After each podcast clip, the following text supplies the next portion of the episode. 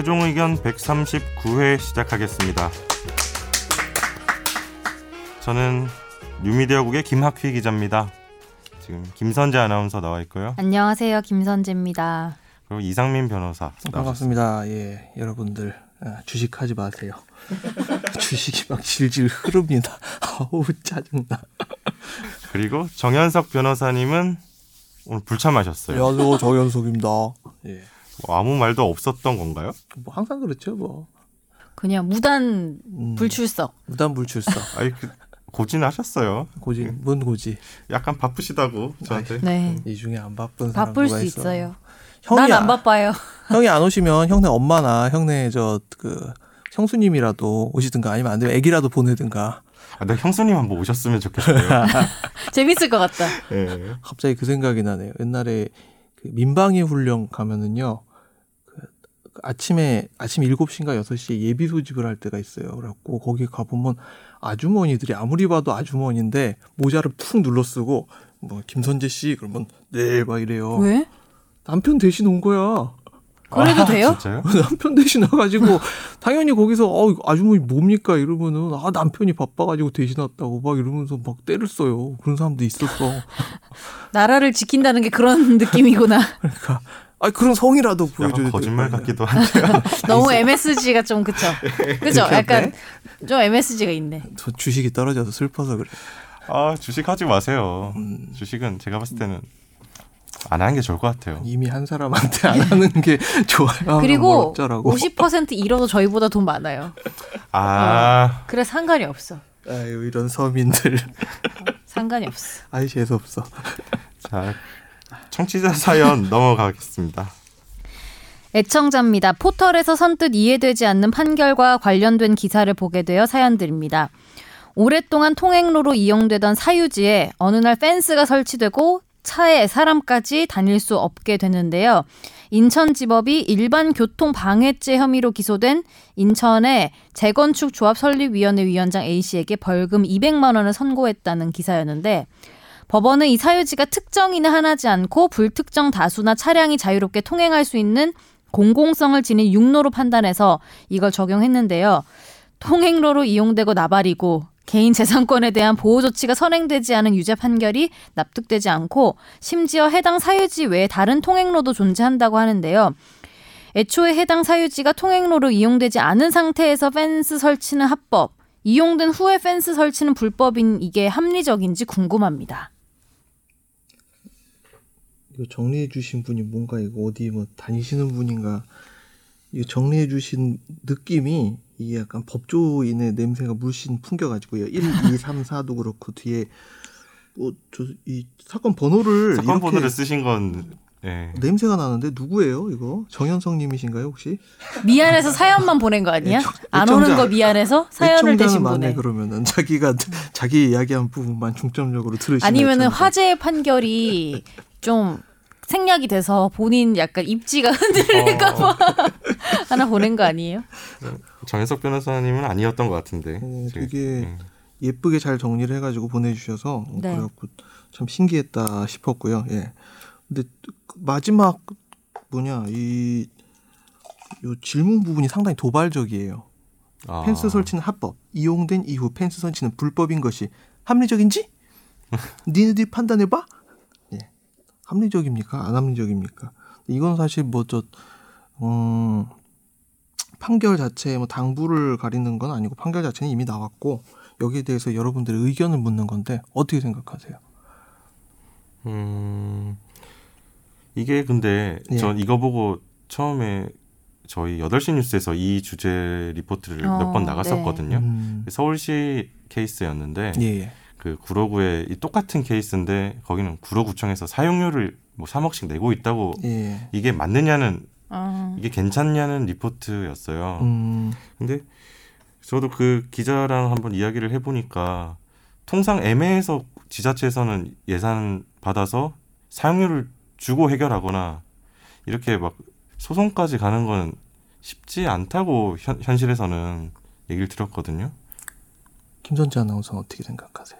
근데 애초에 저는 통행로로 이용된다는 걸 기준이 약간 애매한 것 같아요. 어느 정도 사람이 다니면은 통행로고 뭐 자전거가 다니는지 사람이 다니는지 뭐 동물이 다니는지 막 약간 애매한 것 같아요. 주로 이제 차를 뭐 막거나 차 다니는 길에 차를 갑자기 막아버리면 이런 게 문제가 많이 되고 이게 예전으로 돌아가 보면 옛날에 도로 만들 때 남의 땅이 있으면은 그 도로를 국가에서 사가지고 국유지로 만든 다음에 거기다 도로를 만들어야 되잖아요. 근데 그게 아니라 그냥 땅을 막 어영부영 도로를 지어놓고 너무해. 측량 제대로 안 해놓고 그런 케이스가 많아갖고 그래요. 이게 그 전에는 아. 그냥 도로로 쓰는 쓰면 쓰는가 보다 이랬는데 이제 사람들이 아 이게 아니다 라는 걸 알게 되잖아요. 그러면 부당이득 청구도 하고 어 이제 사유지인데 이거 또 무슨 소리냐. 그래 버리니까 이제 국가에서 돈도 마련을 해야 되고. 근데 저는 이거는 좀 아닌 것 같. 저는 저라면 되게 싫을 것 같아요. 음. 말이 안 된다고 생각할 것 같아요. 그러니까 꼭 이런 하고 이런 케이스하고 동일한 건 아닌데 이제 에, 아파트 단지를 넘어서서 애들이 학교를 가야 되는 수가 있어요. 근데 그 아파트 단지에서 뭐 애들이 왔다 갔다 하면서 뭐 쓰레기 막 버린다. 뭐 이런 이유를 들어가지고 해당 아파트 단지의 통행로를 막아버리는 케이스가 있죠. 그래서 애들이 학교 갈 때 쭉 돌아가야 음. 되고 이런 케이스들이 있죠. 그 차라리 그런 경우에는 나은데 그냥 돌아가더라도 돌아갈 수는 있거든요. 근데 이 제 제일 저거 한 게 골목길 끝에 들어가야 되는데 사유지에 걸려가지고 집에 들어갈 수 있는 상황이 안 돼 버리는 거. 음. 거기 막아버리면 그 맹지 나오면 맹지가 이제 도로가 없는 땅을 맹지라고 하거든요. 맹지에 걸려 버리면 이거는 아 빼도 박도 못하는 상황이 나와 버려요. 그럼 원칙적으로 국가가 사야 되는 거 아니에요? 예, 그렇죠. 안 판다 하면 어떡해요? 안 파, 아니요 사- 사야죠. 그러니까 국가는 수용을 할 수가 있잖아. 국가는 강제로 아. 갖고 올 수가 있잖아. 아니 근데 저는 뭐 다 이해는 되는데 그래도 이거는 여튼간에 무슨 무슨 죄잖아요. 그냥 뭐 사고 팔고 뭐 이게 아니고 그건 좀 아닌 것 같아요. 여튼 내 사유지에 내가 뭘 설치했는데 내가 죄를 받아야 돼? 이거는 좀 좀 납득은 안 되는 것 같아요. 그러니까 이 사건도 보면은 이제 그냥 사람들 왔다 갔다 했던 길이 있었는데 그 근처에 재건축 조합이 설립이 됐어요. 그래갖고 재건축 조합에서 측량도 새로 하고 여기부터 여기까지 땅 이제 못 씁니다 하고 펜스 치고 쫙 이제 거기 옆에다 플래카드 걸고 이러잖아요. 그 과정에서 그동안 사람들이 왔다 갔다 하던 통행로가 이제 못 쓰는 길로 막혀버린 거죠. 음. 그러니까 사람들은 황당하지. 집에 자기 편하게 갈 수 있는데 갑자기 막 5분씩 돌아가야 되고 이러니까. 그러니까 구청에다 항의 들어가고 그럼 구청에서는 당신들 뭐 하는 거냐 도로 살려놔라 이러고 고발 들어가겠다 하고 그래갖고 이제 이런 사건이 벌어지죠. 근데 벌금 200만 원 나온 거 보니까 네. 옆에 돌아가는 길도 있었고 기타 등등 여러 사정이 감안된 것 같아요. 네. 네. 많이 나온 건 아니에요. 엄밀히. 이게 이런 경우에 보통 일반 교통방해죄 혐의로 유죄 인정받는 게 일반적인 케이스예요. 주로 집시법 위반 사건 보면 교통방해죄 엄청 많이 들어가죠. 그러니까 보통 이런 사례라면 거의 유죄가 된다고 봐야 되나요? 그거 case by case죠. 이런 케이스는 근데 뭐 됐, 으니까 됐겠다 싶죠. 사건 음. 기록 안 봐서 모릅니다. 예, 무책임하죠. 예. 그럼 넘어갈까요? 넘어가시죠. 예. 안녕하세요. 방송 넘나 잘 듣고 많이 배웁니다. 용기 내보라는 이 변호사님 말씀에 힘입고 어쩌면 실수가 아닐지도 모르겠다는 생각이 들어서 보냅니다. 한 달 전쯤 초6 아들 핸드폰 요금이 더 나온 것 같아서 콜센터에 전화하니까 제가 4월에 바꿨다고 하는데 기억에 없어서 제 폰에 녹음 파일을 들으니까 바꾼 적이 없는 거예요. 그제서야 입사한 지 얼마 안 되는 상담사가 실수로 요금제를 바꿨다며 그래서 나 같은 피해자가 또 없어야 하니까 이걸 SNS에 올려서 공유를 하고 싶다고 하니까 이 상담사가 직장을 잃게 될 수도 있다는 뉘앙스로 감정 이입해온 제 감정을 자꾸 부각시키더라고요. 그래서 통신사를 안 밝히고 올리겠다니 어차피 다 알게 될 거라고 제가 올리면 법적 조치를 할 거냐니까 일이 커지면 그럴 수도 있지만 상담사는 직장을 잃을 거라고 하더라고요. 일단은 생각을 더 하겠다 해놓고 청구한 요금은 만 원 정도 업해서 입금을 받았습니다. 궁금한 건 이걸 공론화시키면 저쪽에서 저를 고소할 수도 있나요? 대기업이니까 겁이 나네요. 근데 우연한 실수 같진 않거든요. 나이 많고 청구서 꼼꼼히 보지 않는 사람 많아서 다시 한번 확인해 보자고 말하고 싶은데 혹시 이게 방송돼서 법적으로 문제 삼으면 방송 안 해주셔도 돼요. 제가 워낙 겁쟁이라서요. 용기 내는데 도 시간이 걸렸어요. 저들이 문제 삼을 수 있으면 방송 안 해주셔도 돼요. 너무 겁 저들이 누군지도 몰라요 지금. 물론 뭐 업자가 통신 사업자가 우리나라에 큰 데가 세 개밖에 없긴 음. 하지만 네. 그 공론화 공론화 시키면 저쪽으로 고소를 저쪽에서 이쪽을 고소할 수 있는가? 뭐 이 사실관계만 딱 잘라가지고 한다면 이거는 문제될 건덕지가 별로 없어 보이는데요. 뭐 고소는 할 수 있는 거 아닌가요? 고소야 뭐 할 수 있겠죠. 근데 뭐 네. 실질적으로 마음이지 문제가 뭐. 되느냐? 네. 그러니까 귀찮은 일이 아예 안 생기느냐? 세상에 그런 일은 없습니다. 세상에 뭐 저쪽이 뭐 허위 사실이 뭐 들어가 있네 뭐 어쩌네 하면서 고소를 할 수 있느냐? 뭐 그거는 할 수 있겠죠. 근데 그거는 무고죠. 그렇게 되면. 네. 그러니까 고소를 안 당하시게 SNS에 나는 지금 이렇게 말씀을 보니까 너무너무 공유를 하고 싶으신 것 같아요. 너무 음. 억울한 부분이. 저는 있으시- 이런 경우 처음 봤어요, 사실. 음. 아 음. 저는 이거 보고 그냥 SNS에 올리지 마시고 저한테 메일 보내주셨으면 좋겠어요. 아, 그냥 제보를 해주시면 아, 기사를 쓰겠습니다. 그렇죠. 저 이거는 문제 안 될 것 같 은데요. 네, 문제 아예 아, 오히려. 자기네들 행동이 문제가 될 것 같은데. 예, 뭐 허위 사실이 들어간 것도 아니고 사실 적시를 해가지고 타인의 저이 정보를 공유해가지고 공공의 이익을 위해서 한 거라면 그거는 전혀 문제 안 되니까요. 너무 걱정하지 마시고요. 음, 아이고 이렇게 참 예, 그, 그 용기를 내 커리지. 근데 저는 이런 경우 있었어요. 좀 다른데 네. 그 땡땡 TV 있잖아요. 거기에서 제가 그거 되게 열심히 보거든요. 열심히 활용하고. 근데 거기서 전화가 온 거예요. 근데 제가 막 많이 보니까 그 영화 패키지 같은 상품이 있더라고요. 뭐 엄청 많고 그 중에서 정액으로 골라서 볼 수 있는 거. 근데 그거를 뭐 두 달 무료로 하고 그다음부터 돈을 내는 건데 끊을 수 있다. 해보시겠냐 너무 들으니까 좋길래 보통은 안 한다고 하잖아요. 근데 저 한다고 했어요. 그래서 했거든요. 근데 안 넣어줬다. 돈 나가고요? 아니 돈도 안 나가고 아. 안 해줬어. 안 그러면 해줬어? 상담을 왜 해? 또첫 달 두 달에 돈 냈다는 아니 줄 아니 알았네. 너무 실망스러워서 나는 기대하고 막 볼까 이러고 있었는데 안 해줬더라고요. 그래도 해피엔딩이네 그 정도면. 어, 왜 상담을 했는지 잘 모르겠어. 아 근데 이게 이게 이- 아마 아마 그뭐 그 SKT나 KT나 LG텔레콤에서 이 상담사 분한테 하청을 줘요. 이런 상담 업체를 직접 운영을 안 하고 음. 하청에 재하청을 주고 막 이런 식으로 돼 갖고 그이그 예를 들어서 카드 회사에 우리가 카드를 신청을 하면 카드 회사에서 전달해로 주러 오잖아요. 네. 그 업체들도 하청에 재하청을 맞아, 받아 맞아. 보더라고요. 제가 그래갖고 예전에 카드를 수령하면서 거기다가 뭐 사인을 하라고 하거든요. 거기에 선택 사항이 있었어요. 광고성 정보 수신동 이런 거에 대한 선택 사항이 있어서 그거는 체크를 안 하겠다 하니까 그 전달해 주시는 분이 갑자기 나한테 막 어, 이것까지 다 사인을 해야지만 자기는 갖고 갈 수 있다. 자기는 그렇게 교육받았다. 이러는 거예요. 나이가 한 50에서 60 사이 되는 아저씨가. 그렇고 아 저는 이거 안 해도 된다. 보시라 이거 선택 사항이라고 돼 있지 않느냐. 안 해도 아저씨들 사시는데 지장 없다. 그런데 아저씨는 무조건 나는 여기까지 받아가야 된다. 그래갖고 거기서 갑자기 나한테 막 쌍욕을 해. 그러면은 한 마디만 하면 될 것 같아. 어. 저 변호사예요. 이렇게 얘기하면은 바로 끝낼 것 같은데. 그러니까 녹음을 해가지고 위에다가 이제 알려드렸죠. 지금 이건 좀 너무하지 않느냐. 왜냐면 그때 안 받았거든. 아저씨가 아. 못 받아가신다면 나 이거 어. 안 하겠다 했고 안 받아갔는데 아, 카드를 안 받았어? 어, 카드를 안 받았죠. 그 알고 봤더니 그게 하청에 하청을 줬던 거예요. 음. 모 카드에서 하청에 하청을 줘서 그 업체에서 저한테 찾아와가지고 그렇게 하면 아저씨가 직업을 잃는다. 딱? 이렇게. 상담사가 직업을 잃는다. 네. 그러면서 저한테 좀 이렇게 어저 취하해 달라. 그러니까 위에 올라갔던 얘기에 대해서 취하해 달라 하시면서 어뭘 주시는데 어 상품권 5천 원짜리가 아. 예. 그래서 받으셨어요? 그래서 아니 뭐 어떻게 돌려 5천 원이면 어떻게 돌려주기도 뭐하잖아요. 그래서 그냥 예 알겠습니다 하고 그냥 사과 받고 말았죠. 그 하청의 하청 업체에서 교육을 그렇게 하나 보네요. 음. 그냥 덤핑으로 아마 돌리는 것 같아요. 예. 이 콜센터 얘기 나와서 그런데 저도 옛날에 하청의 하청이잖아요. 네. 취재 가본 적이 있어요. 음. 그 콜센터 음, 가면 네. 이렇게 부스가 있어요. 여기는 이 회사의 콜센터고 한 회사인데 아, 여기는 이 업체 콜센터를 아. 운영을 하고 있고 이 직원분들은 이 하청의 하청 업체에 소속된 분들이고 약간 이뭐 대부분의 콜센터는 그렇게 운영되고 있기 때문에 그러니까 그게 어찌 보면 불법 하도급의 영역에 해당될 수 있는 여지가 되게 높은데 네. 되게 열악해요. 예. 음, 안타깝네요. 갑자기 그 생각이 나서.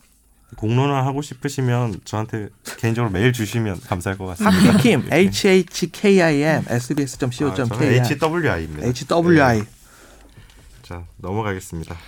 안녕하세요. 최종 의견 열혈 애청자입니다. 최근 권지윤 기자님 하차로 큰 충격을 받긴 했지만 새로운 기자님 이름이 너무 어려워서 에게도 곧 정이 생기겠지요? 한번 말해주세요 이름. 저는 김학휘입니다. 학휘. 학휘 인터넷 쇼핑몰에서 신발을 구입했습니다. 평소 신던 사이즈로 구매했는데 좀 불편한 듯하여 큰 사이즈로 교환을 했는데요. 이런 경우 제 실수라 생각했기 때문에 왕복 택배비 5천 원을 기꺼이 지불해서 교환을 했는데 한 치수 크게 배달 온 신발은 문제가 없겠지 싶어서 밖으로 나갔는데 세상에 신발을 신고 나가 20분 정도 돌아다니는 동안 신발의 가죽이 닿는 엄지 발가락 부분이 까지면서 피가 나기 와, 시작하는 진짜 겁니다. 억울하겠다. 쇼핑몰과 통화했지만 신발엔 문제가 없고 이렇게 신고 밖으로 나간 경우는 교환 환불도 불가하다는 답변을 받았습니다. 그런데 이런 경우는 나가서 돌아다니지 않고는 이런 문제가 있는지 알 수가 없는 경우 아닐까요? 신고 나가서 돌아다닐 목적으로 생긴 물건이고 신발이라는 게 그 목적에 부합한 행동을 했을 때 이런 치명적 결함이 발견되는 경우에 교환 환불이 돼야 하는 게 아닌가 하는 게 제 생각인데 이런 경우 소비자가 포기하고 4만 원 정도의 신발값을 포기하는 방법밖에 없는 건지 아니면 다투어 볼 여지와 방법이 있는 건지 궁금합니다.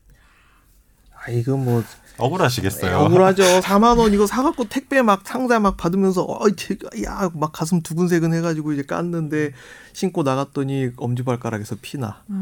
어우 싸증. 이건 어떡할까? 여지가 이런- 있을까요? 여지가. 여지가 여지가? 아니 매매 목적물에 하자가 있으면 당연히 그건 다투어 봐야 되는 것이고 그게 신발인데 신발의 본연적 기능에 대해서 이런 문제가 있다면 그거는 당연히 다툴 수가 있는데 액수가 소액이기 때문에 그리고 물건 판 쪽에서 우리는 잘못 없다. 너 당신 이 신기까지 했으니까 그거 환불 못 받는다 이래버리잖아요. 그러니까 요약하면은 여지는 있는데 방법이 없어. 한국 소비자 원회 여지는 네. 있어요. 여지는 있고 방법이 없어. 1번 한국 소비자 원에 연락을 하십시오. 그러니까 지금 막 사진 찍어 놓은 거 있으시다고 그랬잖아요. 그거하고 이 지금 신발 안쪽에 어떤 하자가 있는지를 사진을 찍어 가지고 한국 소비자 원에 이야기를 하시고요. 두 번째가 만약 이 저거를 이 신발을 어떤 플랫폼 뭐 옥션이라든지 뭐큰 플랫폼 업체를 통해서 이렇게 구매를 하셨다면 그 플랫폼 업체의 약관을 살펴봐도 환불에 대한 나름의 규정이 마련돼 있어요. 그래서 플랫폼 업체에다가 이야기를 하셔서 그 환불에 관한 좀 노력을 해보신다면 그래도 안 하신 것보다는 훨씬 더 도움이 되시지 않을까 그리고 싶어요. 후기 같은 거 있잖아요. 네. 요새는 거기에 이런 의견들이 많으면은 그거 좀 도움 될 것 같아요. 다른 사람들도 막 이렇게 올리는 거 한번 확인해 보세요. 신발이 개 같네요. 뭐 이런 식으로. 이게 하자 문제인지 사이즈 문제인지 정확하게 모르겠어요. 저는. 아, 근데 씨, 발이 두 사이즈라 발을 키우시는 건 어떨까요? 발을 줄여야지. 덜 줄여야죠. 음. 아, 큰- 한 치수 아니 근데 한 치수 큰 사이즈로 교환을 했다고 그래서 근데도 닿아서 까진다는 거 아니에요? 아, 처음에 온 게 작아서 좋은 한치 생각이 큰 걸로. 교환을 이거 했고, 중고나라에 네. 팔자. 음, 피 내 마-. 내 마음을 다치지 않고 중고나라에 팔자. 그산 놈이 저 네. 집에 칼 들고 쫓아와. 그러면은 그냥 만나서 거래하시고. 제가 옛날에 저 고시 공부할 때 형법 총론 테이프를 샀는데 2000 그때 저 6년 판인가를 살려 아, 2005년 판인가를 산, 판다고 해갖고 샀거든요. 네. 알고 보니까 2002년 판이 온 거야. 그때 돈도 없는데 막 짜증 나갖고 그거 이거 택배 저 어디서 보내는지 이거 아는데 이 자식 가갖고 한 매가지를 따버릴까 막 그러다가 참았죠. 예. 속으셨네요. 예. 아, 매가지를 안 따갖고 지금 호갱님. 변호사 생활 할수 있는 거 아니겠습니까? 자, 그러면 다음에 화재의 판결로 넘어가겠습니다. 중간고사 성적이 좋지 않다는 이유로 아들을 때린 아버지가 징역형을 받은 얘긴데요. 왠지 슬퍼요. 처음부터 슬퍼. 44세 A씨는 중학교 다니는 아들 B군의 중간고사 성적표를 보자 화가 났습니다. 성적이 좋지 않은 아들에게 책을 던지고 효자 손으로 팔, 다리, 머리를 수십 차례 때리고 발로 차 넘어지게 한 뒤에도 책 등으로 온몸을 폭행하기도 했는데요. 같은 해에는 또 아들이 영어 숙제 범위를 마치지 못했다는 이유로 효자 손으로 엉덩이를 20차례 때렸고요. 공부하다가 졸았다, 게임을 한다 등의 이유로 수차례 폭행을 했다고 합니다. 결국 아동 학대와 상해 혐의로 기소된 A 씨가 1심에서 징역 8개월의 집행유예 2년을 선고받았는데 A 씨는 형량이 너무 무겁다, 검찰은 너무 가볍다라는 이유로 항소를 했는데요. 항소심에서 춘천지법은 원심과 같은 징역 8개월의 집행유예 2년을 선고했습니다. 저는 이거 보고 감정이입했어요. 아버지예요, 아들이에요? 아버지예요. 아, 어, 나중에 이러면 안 돼. 아, 아, 이러면 안 되겠다. 음. 근데 우리 학회 기자님은 인상을 보면은 사람을 때리기는커녕 손도 안 대실 것 같이 생겼거든요. 음.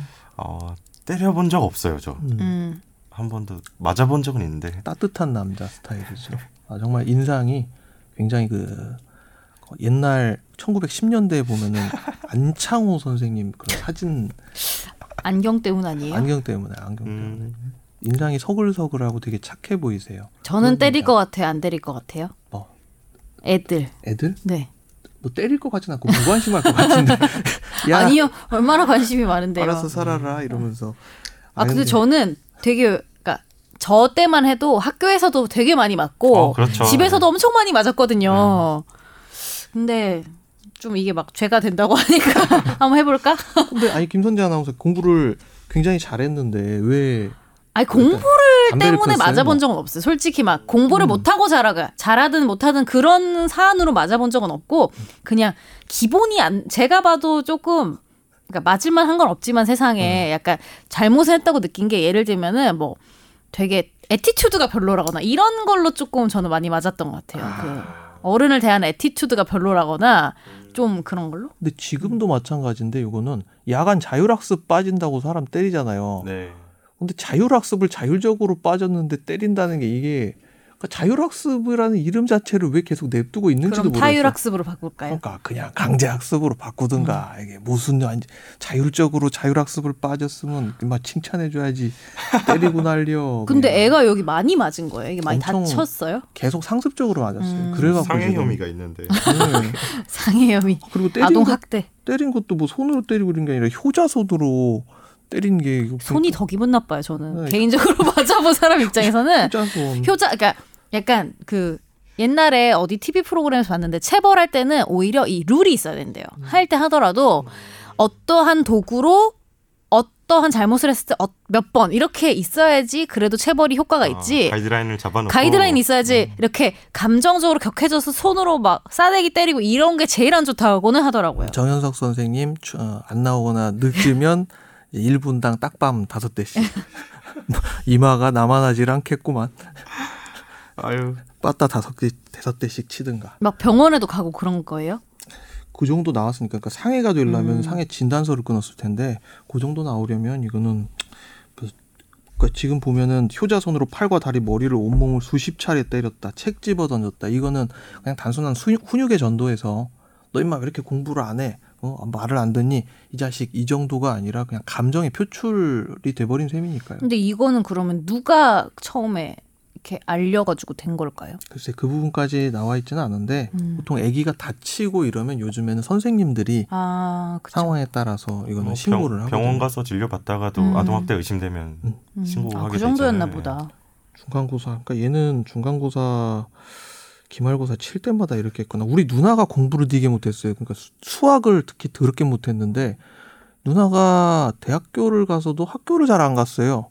등산 동아리만 가고 멘트 산만 타고 학교를 안 가다 보니까 누나가 에 방학 때 성적표가 오잖아요. 집에서 집에 성적표가 이제 날라오잖아요. 오죠, 오죠. 예. 학고 무지하게 맞았거든요. 음. 음. 학고를 세 번을 연빵을 맞으면 이제 제적이 됩니다. 두 번 연빵 맞고 학점 뭐 2.15 뭐 이 정도 맞아서 간신히 버티고 나서 그 다음 학기에 또 학고를 맞고 이러니까 어 집에서는 이제 그 날이 되면 누나가 집을 나가요. 집을 나가서 어디 PC방에 가가지고 하는 걸 보면 진짜 선생님 교수님한테 애원 메일. 그렇지 애원 메일을 쓰고 있는 거야. 하등 쓰잘데기 없는 짓을 하고 있어. 아 근데 그래도 이건 맞아야 되는 거. 그렇다고 해서 누가 누굴 때릴 순 없지. 차라리 이거 맞으려면 우리 누나는 지금 살 수가 없어요. 지금 이렇게 해갖고 맞았으면 우리 누나 집 정도가 가서 지나쳤던 거 아닐까요? 음. 이, 이 케이스는 아, 징역 이거 8개월에 맞았죠. 집유 2년이면. 아유 엄청 때렸죠. 예. 형량은 어떻게 보세요? 형량요? 그러니까 얼마나 때렸는지가 지금 여기에는 정확히 안 써 있는데 뭐 나올 만큼 나왔다고 생각합니다. 음, 꽃으로도 때리지 말아야죠. 얼마나 따뜻한데. 아니 그리고 저는 약간 저도 맞았지만 진짜 때리지 말아야 된다고 생각하는 게 그게 별로 효과가 없어요. 응. 그렇지 않아요? 약간 그러니까 맞고 치우자라는 솔직히 나중에 그런 생각 아, 들지 않아요? 솔직히 이게 처음에 효과가 있지 때리는 거는 맞고 치우자 그냥 얼른 이런 어, 저는 느낌인 것 저희 같아요. 부모님이 저를 한 번도 안 때리셨어요. 음. 아, 그렇게 학교에서 생겼어. 선생님한테는 맞아봤는데 어. 약간 약간 철학이 있으셨던 것 같은데 물어보진 않았는데 예. 얼굴이 사랑받고 살아온 사람의 아. 티가 나네. 나도 받았어요. 맞긴 했지만. 종류가 좀 다를 수도 있고. 아, 그러니까 약간 근데 그런 건 있는 것 같아요. 그러니까 그 그런 교육이 먼저 그러니까 부모님들도 부모가 되기 전에 좀 그런 물론 가진 기본 신념과 철학이 좋으신 분들은 상관없지만 그 그런 부모로서의 어떤 어떻게 해야 될지를 솔직히 부모님들도 잘 모르니까 본인이 짜증이 나고 일단 그 상황이 빨리 끝나야 되니까 약간 때리는 경우가 저는 많다고 생각하거든요. 순간적으로.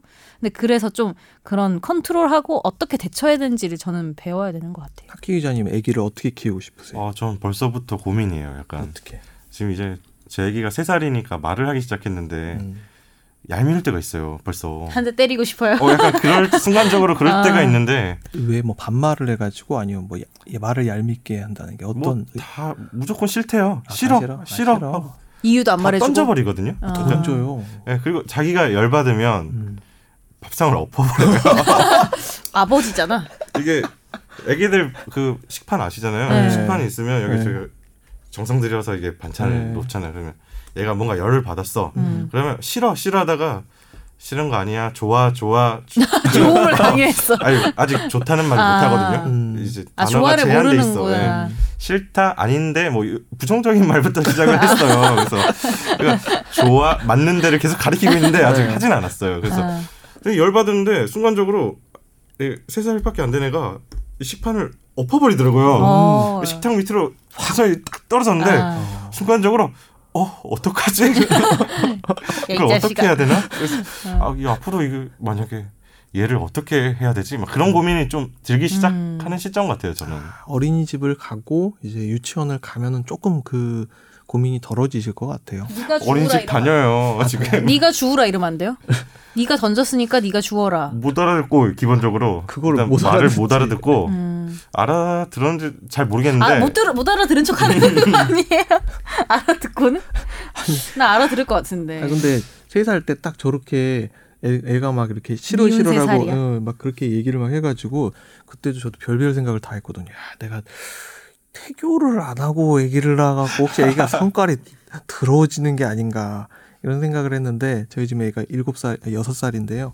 지금은 이제 겁이 많고 사회화가 많이 네, 됐어. 사회화가 엄청 됐죠. 아, 순댕이죠. 놔두면 그냥 교정이 되는 거죠. 알아서 알아서 뭐 되겠죠 얘. 우리 아 근데 저는 약간 제 성격이 제가 애를 아직 안 낳아봤지만 저는 제 성격이 남이 화를 내면 되게 차분해져요. 음. 그러니까 무서워. 오히려 약간 되게 차분해지고 되게 다운돼요. 그 에너지 레벨이 떨어지면서 약간 좀 정색하는 느낌이 있어서 오히려 더 무서워하는 것 같아요. 사람들이 화를 내다가도 약간 무섭나 봐 그게. 어, 근데 쫄아야 되는데. 근데 내 애는 그게 안 된다고 하더라고요. 음. 내 애는 던지고 싶다고. 라고는 얘기를 하더라고요. 아 뭔가 연상이 된다. 음. 열심히 이렇게 다그 맛있게 이렇게 해가지고 이렇게 했는데 풍 던져버리면 아유 그럼 밥 안 줘야지 뭐. 아, 그거 안 줄 수가 없어요. 안 그게 돼요? 아동 학대요. 아, 밥안 아, 주면 또 아동 밥안 학대죠. 주면 또 예. 아, 아, 굶기고 음. 이러면 아동 학대 음. 되지 않을까요? 아, 죄- 미안하다 미래의 나의 아기야. 이제 엄마가 밥안 주면 엄마가 밥안 준다. 나한테 와라. 아이고. 아무튼 예. 파이팅. 이거는 좀 이렇게까지 지나치게 하면 안 될 것 같아요. 네. 훈육의 정도에서 뭐 벗어난 감정의 표출이 되면은 애기나 가족 전체 다 불이익이 되고 좋은 영향을 미치지 않으니까 그리고 이걸 좀 많은 부모님들이 보시고 안 때리셨으면 좋겠어요. 아까 말한 거 좋은 것 같아요. 가이드라인 잡아놓고 가이드라인을 잡아놓고 이를테면 가이드라인 잡을 때 합의를 하면 되잖아요. 그죠. 이제 자녀분들과 음. 너 이런 잘못할 때는 내가 이렇게 할 음. 거야. 동의를 받고 응. 왜냐하면 또 이게 또 외, 옛날에 또 외국 뭐 프랑스식 육아 뭐 이런 것도 막 유행하면서 그랬던 적이 있어요. 그러니까 생각하는 의자를 그렇게 만들었던 적이 있어. 애완 의자. 근데 있었어요. 그거 더 힘들어요. 사, 그 당하는 사람 입장에서는 솔직히 말해서 효자손 한 대가 낫지 생각하는 의자 한 시간 이거는 너무 고통스러워. 아, 벽 보고 서 있어 뭐 네. 이런 개념인 거 네, 아니에요? 맞아요. 생각하는 너무 의자. 막 야. 의자엔 좀 생각이 사라져. 생각, 생각을 뭘 해 하기는. 네. 아우 어른 어른들도 그게 생각하기 되는 애가 있고 안 힘들었는데. 되는 애가 있습니다. 그거 하는 애들이면 여기 있지를 않아요. 예. 거기서 왜 어머님 아버님 밑에서 있겠어요. 예. 어디 가서 영재 발굴단 나오고 있겠지. 음, 아유 우리 와이프가 영재 발굴단 진짜 좋아하는데. 약간 거기에 감정이입을 하면서 보고 있어요. 아, 영재들에게. 꿈깨라고 했어요. 아. 대부분의 사람은 네, 아름답게 살죠. 화이팅! 엄마 아빠들, 애기들도 화이팅! 이제 집중 탐구로 넘어가겠습니다. 예. 어, 좀 무거운 주제인 것 같긴 해요. 아우 무거워 헤비해. 음. 핫해요 그리고. 그렇죠. 양심적 병역 거부에 대해서 좀 이야기를 나눠보려고 하는데요. 이게 그 지난번에 이상민 변호사님께서 이거 양심적 병역 거부 표현에 대해서 좀 말씀하셨잖아요. 예. 그거부터 한번 짚고 넘어가는 게 저는 좋을 것 같은데 이게 지난주 그러니까 6월 28일 날 헌재 결정이 네. 나고 그 다음 날 신문들이 용어 쓴 게 좀 다르더라고요. 보니까 음, 일부 매체에서는 종교적 병역 거부 음, 아니면 통상 양심적 병역 거부 아니면 또 어떤 언론에서는 양심에 따른 병역 거부 음.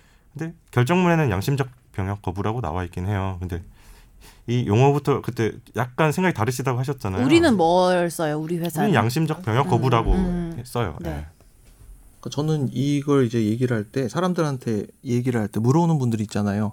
가장 이제 단편적인 물음이 야 군대 가면 양심이 없는 거냐 그런 얘기를 하도 많이 들으니까 그러면 이제 얘기를 그분들한테 좀 편하게 하기 위해서 신념에 따른 병역 거부라는 표현을 쓰거든요. 저는 신념에 의한 병역 거부. 야 그게 아주 양심이 아니라 네가 생각하는 정말 양심적이다 비양심적이다 그게 아니라 그냥 본인의 생각에서 그걸 절대 바꿀 수 없는 그런 게 상황이라면 그거를 신념이라고 표현을 하고 신념에 따라서 나는 진짜 못 가겠다. 나는 집총 자체가 안 된다.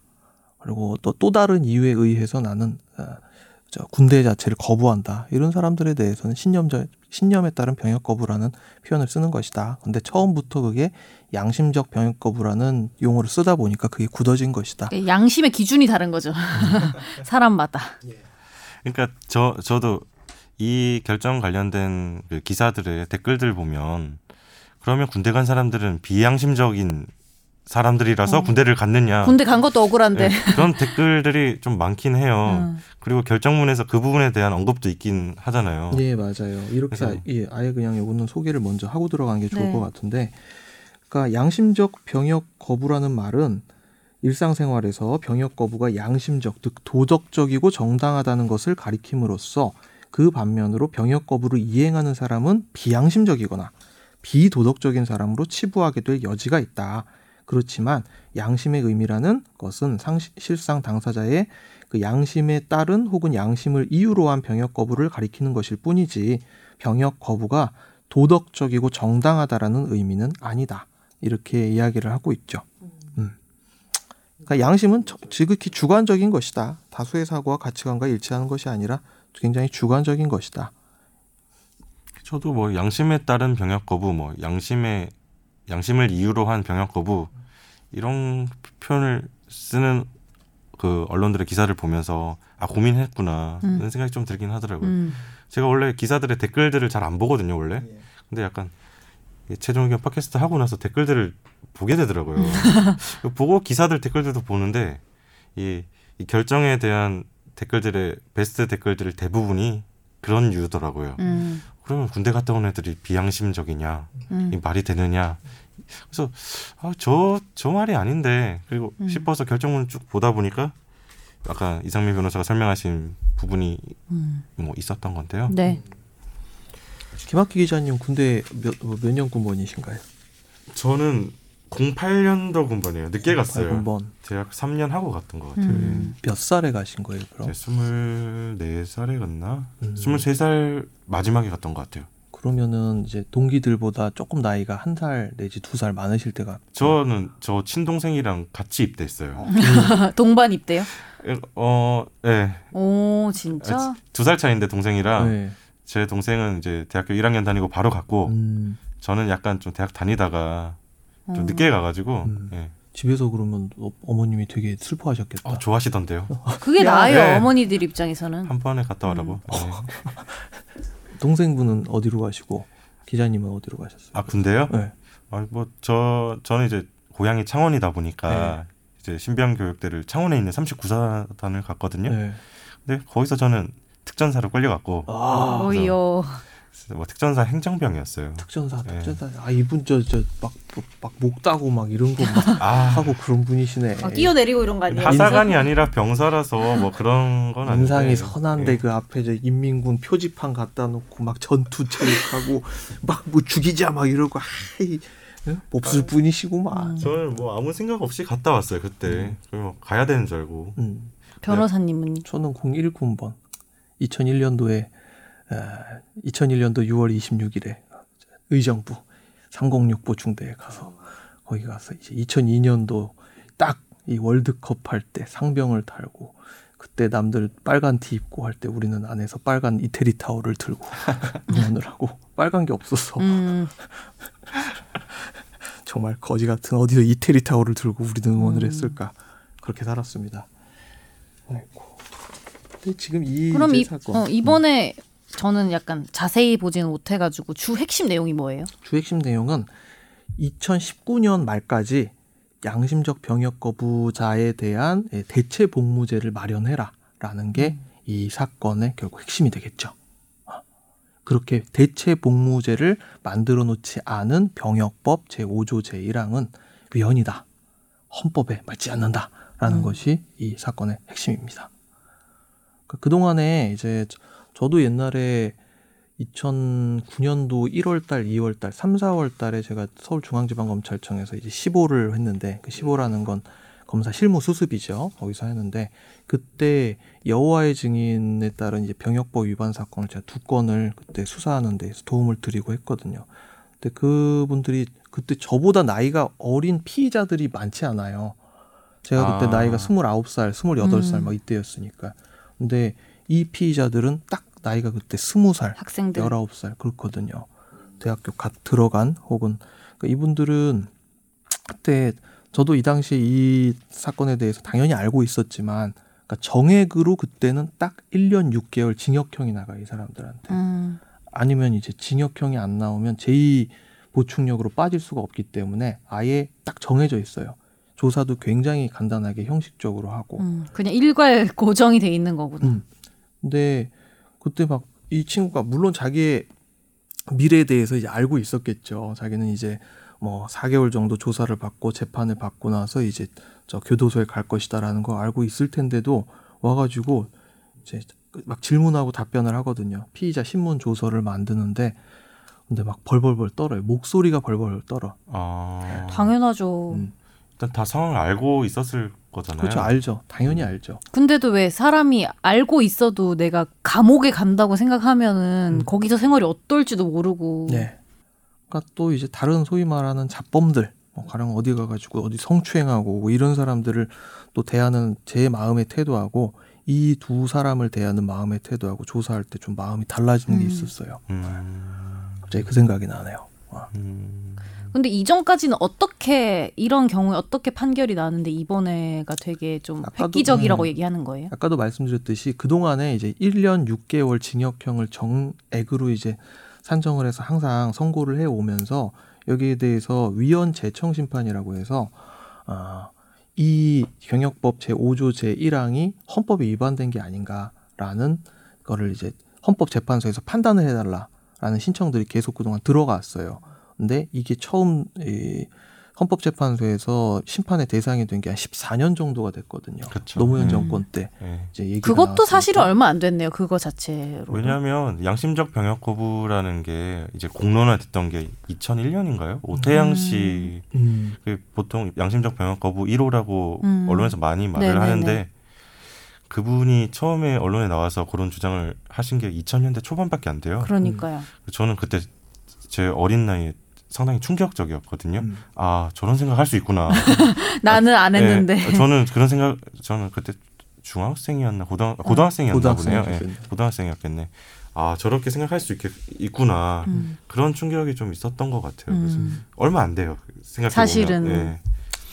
그렇죠. 그게 자체가 얼마 되게 오래된 얘기가 아니고 이제 그때는 합헌이 계속 결정이 이루어지다가 이제 이번에 2012년부터 2016년까지 이렇게 또 기소가 되었던 사람들이 모여가지고 어, 또 위원회 관한 판단을 받아보고자 했고 거기에 대해서 법원들 역시 하급 법원들 역시 한 여섯 개 법원에서 위헌재청 심판을 헌법재판소에다가 이제 함으로써 결국 이번에 2018년 6월 28일에 우리 헌법 불합치 결정이라는 또 상당히 의미 있는 결정이 나오게 되었죠. 근데 궁금한 게 그러면 이전까지 지금 막 재판을 받고 있으신 분들이나 그런 같은 사안으로 그럼 이전에 갔다 오신 분들은 여기에 이거 적용을 못 받는 거예요?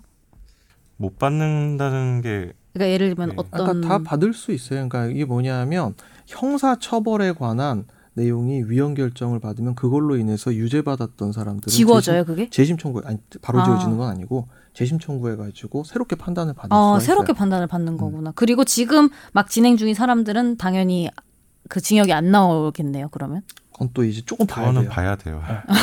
아 그건 또 왜 봐야 돼? 어 이게 지금 헌법 불합치라는 게그 헌법 불합치라는 게 대체 복무제를 안 만들어 놨다에 대해서 헌법 불합치라는 아. 거고 처음에는 이 병역법 제 5조 1항 자체가 위헌이 아니냐 지금 이렇게 나왔는데 그거는 아니라고 봤어요. 그러니까 처벌을 하는 거는 합헌이다라고 판별을 하고 대신 대체 복무제를 안 만들어 놓은 게 바이패스를 만들어 놓지 않은 게 위헌이다. 이렇게 결정이 약간. 정리를 하면 약간 잘 이해가 안 네, 돼요. 약간 정리를 하면 이번 헌재에서 그 심판을 한 게 두 가지 조항이잖아요. 네. 일단 첫 번째는 병역의 종류를 규정해 놓은 거예요. 그러면 현역병, 뭐 보충역, 뭐 이런 식으로 다섯 개 종류가 정리돼 있는데 거기 대체 복무제는 없어요. 음. 다섯 개가 있고 네. 그다음에 처벌 조항 두 번째 심판한 또 법 조항이 있어요. 88조인데 그 입영 통지서를 받은 날로부터 뭐 3일 이내에 정당한 음. 사유 없이 안 가면 안 오면 뭐 3년 이하의 징역인가요? 처벌한다. 이 두 조항을 심판을 했는데 일단 대체 복무 없는 거는 헌법에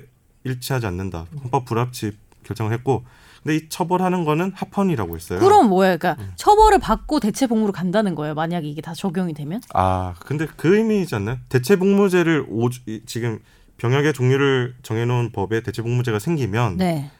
이 대체 복무제가 생겼으니까 처벌받을 일이 없어지는 거죠. 지금 양심적 병역 거부자들은 음. 맞죠? 예, 그게 맞는데 그럼 그 조항은 왜 있어요? 어떤 처벌된다는 그 조항을 왜 굳이 남겨요? 그 정당한 사유 없이 안 아. 오, 그러니까 군대 안 오는 아, 나 대체, 가기, 아, 가기 싫어. 대체도 예, 안 예. 하겠다 뭐 이러면 그냥 와 처벌 받는 거구나. 아. 오라면 가긴 가야 돼. 아. 나 그냥 가기 네네네. 싫어 뭐 이런 거 아, 있잖아요. 그냥 가기 싫다요. 받으면. 얼마나 기분이 더러운데 그날 내가 여자친구랑 더 놀고 싶어. 나안 아. 갈래. 예. 아, 네. 이때까지는 그 정당한 사유의 양 뭐 양심적 병역 거부는 아니라는 게 확고한 판례였고 음, 좀 그냥 안 간다는 좀 거는 해주시죠. 네. 예. 지금 이제 일단 위헌 제청의 이유에 대해서 좀 설명을 드리면 왜 여기에 대해서 문제를 삼았는지에 대해서 간단하게 좀 말씀을 드리면요. 양심적 병역 거부자에 대해서는 처벌 조항이 이 결국 1년 6월에 계속 정역, 정액에 따른 채, 처벌이 되고 있다고 말씀을 드렸는데 이 처벌 조항이 부과하는 형벌이 병역 의무 이행을 강제하는 효과를 가지지 못하고 즉 이 사람들한테 1년 6월에 징역형을 선고를 하면 안 갈 사람이 가느냐?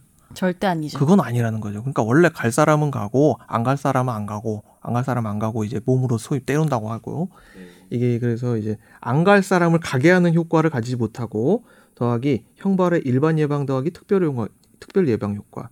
그러니까 이것도 똑같은 얘기인데 일반 예방은 모든 사람들 일반인을 대상으로 해가지고 아 이런 행위를 안 하면 처벌받겠구나라는 이 인식을 심어주는 거 일반 예방 효과라고 하거든요. 근데 이 어차피 갈 사람은 그냥 가니까 우리는 스무 살 되고 스물두 살 되면 아 군대 가야겠거니라고 생각을 하니까 그래서 그 일반 예방 효과나 특별 예방 효과도 기대하기 어렵다. 음. 그래서 양심적 경역 거부자를 형사 처벌을 하는 거는 국가 안보라는 입법 목적을 달성하기 위한 적합한 수단이라고 할 수 없다. 더하기 세계 많은 나라들이 그동안 오래전부터 대체복무제를 도입해서 성공적으로 운영해 왔는데 이 처벌 조항 자체가 대체복, 대체복무제 자체를 전혀 인정하지 않는 상황이기 때문에 이는 과잉금지 원칙에 반해서 인간의 존엄과 가치, 양심의 자유, 평등권을 침해한다고 의심할 만한 사유가 있다라고 적시를 했던 것입니다. 네. 네. 근데 저는 궁금한 게 그래 대체 복무를 만드는 건 좋은데 그런 생각을 할 수 있을 것 같아요. 그러니까 저는 여자라서 안 가지만 그 내가 예를 들면 실제로 마음은 여자친구랑 더 놀고 싶어서 이인데 내가 나도 뭐 종교적인 신념에 따라서 대체 복무 하고 싶다. 그러니까 정말 실은 막 정말 뭐 양심이고 그런 거 없는데 실제로는 뭐 육군에 가도 정말 무방하고 거 대체 복무를 할 이- 이유가 하등 없는데 내가 각난 대체 복무 하고 싶다. 다 대체 복무를 하겠다고 하면 어떻게 되는 거예요? 그 대체 복무의 심사 기준에 대해서 이제 입법을 해야겠죠. 음. 지금 우리나라가 우리나라의 한 해의 병역 거부자가 몇 명 정도라고 생각을 하세요? 몇 명 정도일까? 난 적을 것 같아 생각보다. 얼마 안 됐던 네. 걸로 제 기억하는데 예, 얼마 안 되니까 그게 찍어보란 거지. 문제 100명? 좀 더 써. 아, 몇백 200명? 명 됐던 것 같은데요. 몇백 명. 1년에 한 600명 네. 정도가 어. 지금 병역 거부자 수치가 딱 그 정도 되거든요. 우리나라 국방 백서에 의하면 2016년 기준으로 우리나라의 병력이 육군 49만, 해군 7만, 공군 6만 5천 해가지고 62만 5천 명이고요. 2016년 병역 판정 검사 받은 인원이 총 34만 명에 달합니다. 그리고 이에 대해서 양심적 병역 거부자가 연평균 약 600명 정도로 딱 정해져 있거든요. 그래서 이 600명이 결국 병역 자원이나 전투력의 감소를 논할 정도로 의미 있는 규모냐 그것은 아니라고 판단을 했죠. 그러니까 아까 김선재 아나운서 말씀하신 부분은 이제 심판을 잘하면 되는 거 아닌가요? 예, 심판을. 근데 제 말은 그거 어떻게 하냐는 거죠. 예를 들면 특히 아까 말했듯이 이거 안 가시는 분들은 특정 종교인들이잖아요, 사실은. 대부분이죠. 근데 예. 그걸 어떻게 내가 막 그렇다고 해서 특정 종교한테만 이 대체 복무를 하게 해줄 수도 없고 그 기준을 삼는 게 전 되게 애매할 것 같다는 생각이 들거든요. 예를 들면은 그리고 뭐 이름도 양심적 병역 거부니까 나는 뭐 여호와의 증인이 아니지만 내 양심은 나도 생명을 죽이지 않는 게 내 양심이다 하면은 그 사람은 대체 복무를 시켜줘야 되는 거잖아요, 사실은. 예, 맞아요. 근데 지금까지 그런 비율이 몇 명이나 될까 한번 생각해 근데? 내 말은 지금은 그런데 만약에 만들면은 되게 엄청 많아질 수도 있잖아요. 음, 맞아요. 근데 그것도 인정을 해주자는 취지. 아, 그것도 그것도 다 안고 가자라는 취지구나. 참고로 그렇게 해가지고 2013년부터 지금까지 병역 거부한 사례는 에, 이 전체 병역 거부 사례가 2,756건인데 2013년부터 2018년까지 그 중에 여호와의 증인이 2,739건이고 나머지 17건만 이외의 음. 이제 사연이었습니다. 그러니까 해봐야 알겠네요, 사실은.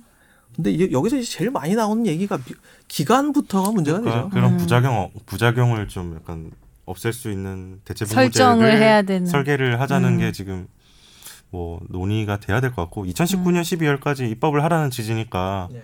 이, 이 보니까 이 국회에 벌써 법안 한 세 개 정도 올라와 있는 것 같던데요. 근데 뭐 통과가 네. 될라나 모르겠어요. 저는 근데 어. 궁금한 게 있어요. 남자 분들한테 궁금한 게 그 그냥 일반 육군 그 복무 기간보다 충성 노드 삼중대 병장 사실은. 사실은 나도 전 단결이요. 대체 대체 복무를 별 아까 제가 말했던 그런 케이스에 음. 몇년 정도 대체 복무를 해야지 그게 약간 합당한 선인지 궁금해요. 어떻게 생각하는지 궁금해가지고. 아 그냥 생각이요. 그냥 뭐 막연한 근데 개인적인 생각. 얼마 정도 하면 그 좋겠어요? 나는 모르겠어서 나는 안 가봤으니까. 찍어, 아니, 찍어 봐. 얼마 정도 하시면 좋겠어요, 기자님은? 저는 조금만 더 많으면 된다고 생각해요. 기본적으로 한 1.5배, 2, 1.5배에서 한 2배 정도면 그런 가기 싫어서 안 가는 사람들 아. 억제할 수 있다고 저는 생각 충분히 생각하거든요. 1.5에서 2배. 왜냐면 저 1.5배만 돼도 저는 에이 빨리 갔다 오고 말지 뭐 아. 그러니까 야- 그런 양심이 없다 아. 없는 사람의 경우에는 베이스가 그냥. 그 정도면 되지 않을까 저는 음. 어떻게 생각하세요? 지금 기간? 공군이 22개월인가 지금 정확히 제가 기억이 지금 안 점점 나는데. 줄어들어서 정확하게 차- 모르겠네요. 참고로 저는 육군 26개월 시절에 그럼 군대를 2년이라 치고, 나왔는데 그러니까 2년이었을 경우에 한 뭐 뭐한 3년, 3년? 3년, 예, 4년 그 예, 사이면은 예, 자- 그난안 가고 안 말이죠. 아, 그러니까 이게 또 얘기가 나온 이유가 이 헌법 경정 헌법 재판소 결정례가 나온 이후에 여호와의 증인 측에서 입장 발표를 했는데 거기에 예, 민간 대체 복무가 아닌 것은 수용하기 어렵다. 그러니까 국방부 산하에서 어떤 일을 하는 거는 우리는 못 받아들이겠다라는 입장 표명을 하면서 조금 더 불을 붙인 게 있거든요. 그러니까 애초에 국방부라는 존재 자체가 이 사람들한테는 생명을 뭐 해치고 뭐 이런 걸로 받아들여지나 보죠. 뭐 평화를 해치고 네, 뭐 이런 뭐 걸로 걸- 받아들여지는 어. 것 같고 그 국회에 법안 발의된 거 세 개 보니까 그 부분에 대해서 약간 좀 갈리긴 한데 이제 하나는 국방부 산하에서 심판을 하는 거고 두 개는 국무총리실 산하에서 심판을 아, 하는 네. 법안들이 올라와 있고 그 법안들에는 기간들도 법안은 정해 뭐 기간들도 나와 있는데 보- 두 개는 1.5배 하나는 두 배 정도 수준으로 지금 발의가 돼 있더라고요. 예. 국회에서 합의하면 어쨌든 내년 12월까지 만들어지지 않을까요? 이그 방법이 전까지 만들어야 된, 될 수밖에 없죠. 그 전까지 안 하면 이거 어떻게 할 거예요? 근데 지금 여기 실제로 걸려 있는 사람들이 다 있기 때문에 이거는 엄청난 사람들이 이제 걸려 있는 문제이기 때문에 그 전까지 만들어진 만질 만들어질 텐데 아그 항상 심란하죠. 이런 거 만들 때는.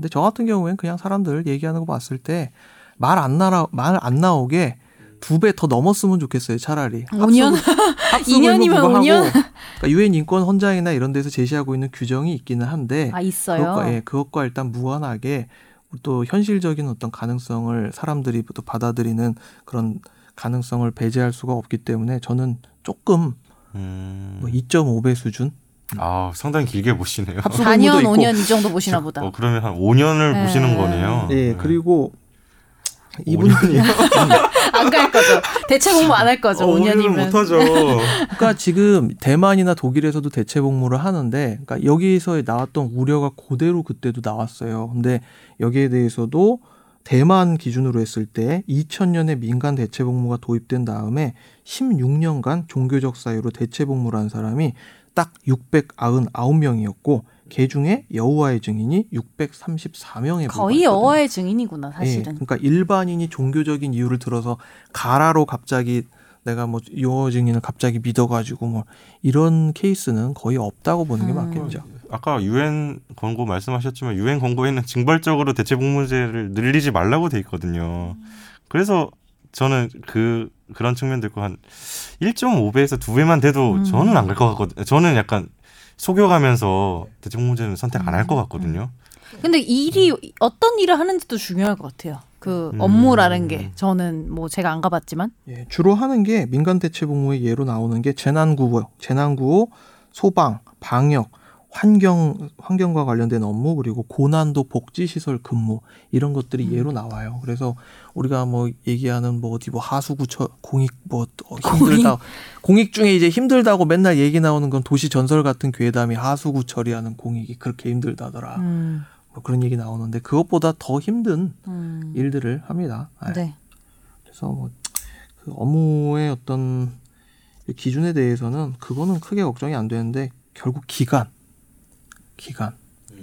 그리고 기간이라는 게 뭐 실제로 어떤 효과를 낳더라도 사람들이 딱 국민들이 보기에 사- 솔직히 뭐 지금 납득할 만한 네, 수준. 양심적 병에 거부는 단어만 봐도 솔직히 이렇게 댓글을 보면 반응이 네. 그런데 그 기간을 딱 봤을 때 솔직히 사람들은 숫자 같은 거에 딱 꽂히잖아요. 네. 딱 어 그래 이 정도면 이렇게 느껴져야 될 거는 같긴 해요, 솔직히.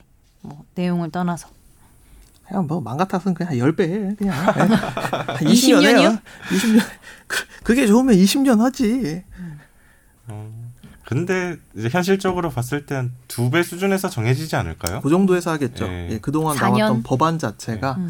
1.5배에서 2.3배 뭐 요 정도 수준에서 왔다 갔다 합니다. 뭐 육군 복무기 복무 기간에 한 두 배 정도 하면 지금 제가 육군 나올 때 22개월 했거든요. 아, 지금 짧겠네. 최근에 한 21개월 보다 줄은 걸로 알고 있는데 20개월 정도 할 거예요. 20 1년 개월 8개월 정도, 정도 할. 거예요. 예. 그거 두 배 하면 뭐 3년 조금 넘는 거 될 것 같네요. 그리고 저는 막 그런 것도 있는 것 같아요. 제가 물론 가보진 않았지만 이런 어떤 군대에 대한 인식 이런 게 이분들과 떠나서 보통 사람들, 그러니까 여호와의 증인이 아닌 보통 사람들이 뭐 여호와의 증인인 사람들을 바라볼 때 이런 시선들을 보면은 우리가 여튼간에 아무리 그 의무긴 하지만 거기서 고생하는 군인들에 대한 어떤 대우나 네. 처우 이런 게 워낙 안 좋아서 더 그렇게 느끼는 것도 있는 것 같아요. 예를 들면 거기서의 처우가 괜찮고 우리가 그들을 되게 존중하고 대우를 해준다면은 그렇게 안 느낄 사람도 되게 많을 것 같거든요. 그러니까 음, 그게 막 힘 힘들어서가 아니고 비단 음. 약간 우린 딱 그런 인식 있잖아요. 우리나라에서는 그 시간은 진짜 내 인생에 암흑 끼고 썩어 지내야 되고 막 진짜 막 지옥 같고 막 이런 느낌이 많잖아요. 근데 사실 그런 어떤 것만 좀 지워줘도 음. 그 너도 같이 가자. 너 왜 나만 해야 되냐 이런 생각은 별로 안 할 것 같아요. 솔직히 그죠? 그 가야 될것 같아요. 지금 뭐 끝까지 판다에서도 이야기를 하고 있고 저 지난 지지난 주죠 그것이 알고 싶다에서도 이제 얘기를 했지만은 음, 네아 맞아요. 예, 이거 뭐 가가지고 뭐 다치면은 뭐 그냥 다 자기 돈으로 돈 내야 되고 어, 외, 외진을 받지도 못하고 외진 받으려면 너 바깥에 나가서 들어가는 돈은 다 네 돈으로 해야 된다. 뭐 서약서 쓰고 나가게 하고. 그러니까. 그리고 뭐 저 정신과 전문의가 와가지고 치과 보고 있고 뭐 양아치도 아니고 뭐 하는 짓이야 다치면 사람이 최소한 치료는 잘해줘야지. 그렇죠. 건강하게 네. 가슴을 건강하게 돌려 보내줘야죠. 그러니까 군용 마크 붙은 것 중에 잘 보면 제대로 된 게 없어 그냥. 그러니까 막 저도 막그뭐 갑자기 가- 무슨 무슨 어디 뭐 전우회 막 이런 거 같이 막 아저씨들 싫지만 모여서 그러는 거 싫은데 아, 컨테이너 아저씨들. 아니 싫은데 제 말은 그래도 모, 그러니까 모든 대한민국 남성들이 군대를 갔다 왔다면은 그거에 대해서 되게 싫어하고 막 치를 떨고 이런 기억으로 남기보다는 여튼간에 잘은 안 되겠지만 뭐 보람차고 음, 좀뭐 보람차고 자랑스럽고 네. 일반 사람들도 되게 존중을 해주고 이런 분위기가 되면은 막 음. 이렇게까지 막 그 편갈라 싸우는 것처럼 될 것 같진 않아요. 저는. 어, 그럴 네. 저 저도 비슷한 생각인데 음. 그거 먼저 좀 해결을 네, 하고 그게 대체 우선인 것. 같아. 네. 근데 결국에는 우리나라에서도 모병제가 언젠가는 시행되지 시행되어야 하지 않을까 싶은데 사람이 모병제요? 없으니까요. 예. 또. 근데 이게 참 저는 그 이거 하급심들에서 무죄 판결 상당히 많이 나오고 있었잖아요. 예. 그 이제 하급심에서 뭐 용기를 냈다고 해야 되나요? 음. 그런 무죄 판결을 왜냐하면 대법원 판례는 확고한데 예. 자꾸 무죄를 내는 거잖아요. 밑에 하급 심 판사들이 그분들이 만들어낸 거라고 생각해요. 근데 양승태 아저씨가 지금 큰 잘못을 뻘짓거리를 해놓은 이유가 그런 대법원 응? 저기에 안 맞는 사람들은 다 그냥 한직으로 돌려버리려고 그러지 심지어 변호사 집단도 막 무슨 뭘 뭐 국선 변호인 가지고 장난치고 아이 그지 같은 진짜 예. 한번 다시 다뤄야 될 것 같은데요. 개인적인 의견입니다. 5년 뒤에 다시 아이고 뭐 이렇게 얘기를 해봤는데 양심적 병역 거부에 대해서 이제 개인적으로 어떻게 생각해요? 그러니까, 그러니까 이 양심적 어떻게요? 양심적 병역 거부 이번에 대체복무 도입해야 된다는 이 결정에 대해서 동의를 하시는 거예요? 근데 저는 약간 이거 결정 자체는 제가 남성도 아니고 뭐 말할 자격이 있는지는 모르겠지만 저는 한, 그 대체 복무가 있어야 한다고 계속 생각을 했었거든요. 그래서 그 판단 자체는 좀 동의를 하는 바인데 어떤 좀 물론 약간 선언적인 의미가 있지만 어떤 조금 구체적인 거에 대한 고민이나 그리고 국민들한테 이거를 어떻게 설득시켜야 되겠다는 고민을 좀 더 했더라면 좋지 않았을까. 왜냐하면 그냥 띵 판결 내린다고 뭐 물론 그것도 중요한데 그게 되는 게 아니잖아요. 그 사람들이 다 뭐 인터넷으로 요새는 막 접하고 하는데 그래서 그런 좀 설득 이런 표현 이런 게 있었으면 더 좋았지 않을까 뭐 이런 생각도 들고요. 음, 그렇습니다. 저는 원래 대체복무제 있어야 된다고 생각을 했고 이 결정을 약간 환영까지 환영이라고 해야 되나? 어 잘 됐다는 네. 느낌이 들었었는데 앞으로 좀 그런 이제 여론이 지금 반대하는 여론도 많고 생각들이 사람들이 다 다르니까 뭐 대체복무 기간이라든지 그 심사하는 그 방식이라든지 그런 음. 거를 좀 정치하게 잘 해나가야 되지 않을까 이런 생각하고 그러니까요. 음, 오늘 아니, 신문 보니까 이미 병무청에서는 입영 연기 신청서를 받더라고요. 어. 예. 양심적 병역 거부자들에 아. 대해서 왜냐하면 2000 내년 12월까지 법이 바뀔 거니 뭐 입법이 새로 될 거니까 그 사람들에 대해서 입영 연기 신청서를 받고 있는데 원래였으면 다 지금 반려되는 처벌 단계로 갔을 거- 가야 되는 음. 사람들이잖아요.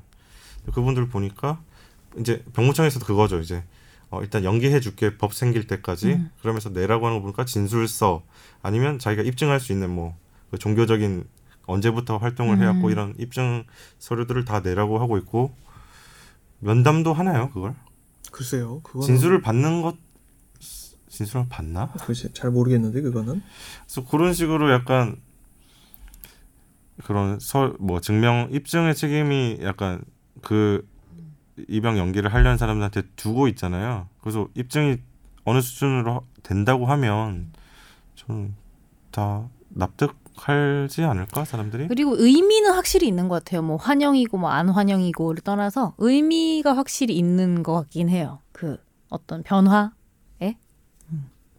저는 더 많은 사람들이 자기 하고 싶은 대로 살 수 있는 세상이 자유. 좋은 세상이라고 생각을 하고 그게 자유로는 자유라는 이름의 파이가 절대적으로 커지는 것이 사회 발전이라고 이제 생각을 해왔는데 한편으로 데일 카네기 의 책을 보면은 데일 카네기의 책을 보면 항상 거기 나오는 얘기가 사람은 절대 자기 보고 싶은 대로만 보기 때문에 자기가 합리적이라고 생각하는 사람은 가장 비합리적이다 이런 얘기가 있거든요. 아, 예. 그러니까 설득으로 해결할 수 있는 영역이 있고 그게 아닌 영역도 있어요. 저는 예를 들어서 그걸 호주제 옛날에 호주제 폐지됐을 때 네. 그런 걸 들거든요. 거기 뭐 종중의 어르신들한테 호주제 폐지 그때 아이고 뭐 이러이러한 이유가 있습니다. 뭐 목에 뭐 사회가 뭐 어쩌고 저쩌고 해가지고 아안 들어요. 그냥 호주제 폐지되면 우리나라 다 금수의 사회가 되고 막 그래요. 예. 네. 그거를 다 말로 설명하고 일일이 다 설득을 할 수 있느냐? 저는 그거는 불가능의 영역이라고 봐요. 물론 근데- 노력은 음. 해야겠지만. 근데 약간 그래도 되게 멋있다. 왜냐하면은 약간 저는 그래도 내가 갔다 왔으면은 너도 가야지. 약간 대부분 이렇게 가지 가야지. 내가 갔다 여기 있는 왔으니까. 두 분은 그래도 내가 갔다 왔지만 그래 이거는 아니다. 이게 있는 게 되게 보기 좋은 것 같아서요. 약간 소수잖아요. 네. 약간 갔다 뭐- 와. 다 갔다 와. 네.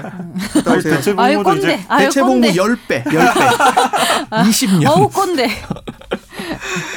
어, 여기서 이제 마무리 할까요? 네. 네. 그러면 저 타, 최종 의견 139회 여기서 마무리 하겠습니다. 정현석 네. 변호사님 안 오면 딱밤입니다. 다음 주에 꼭 와요. 다섯 대 일단 예약해놨어요.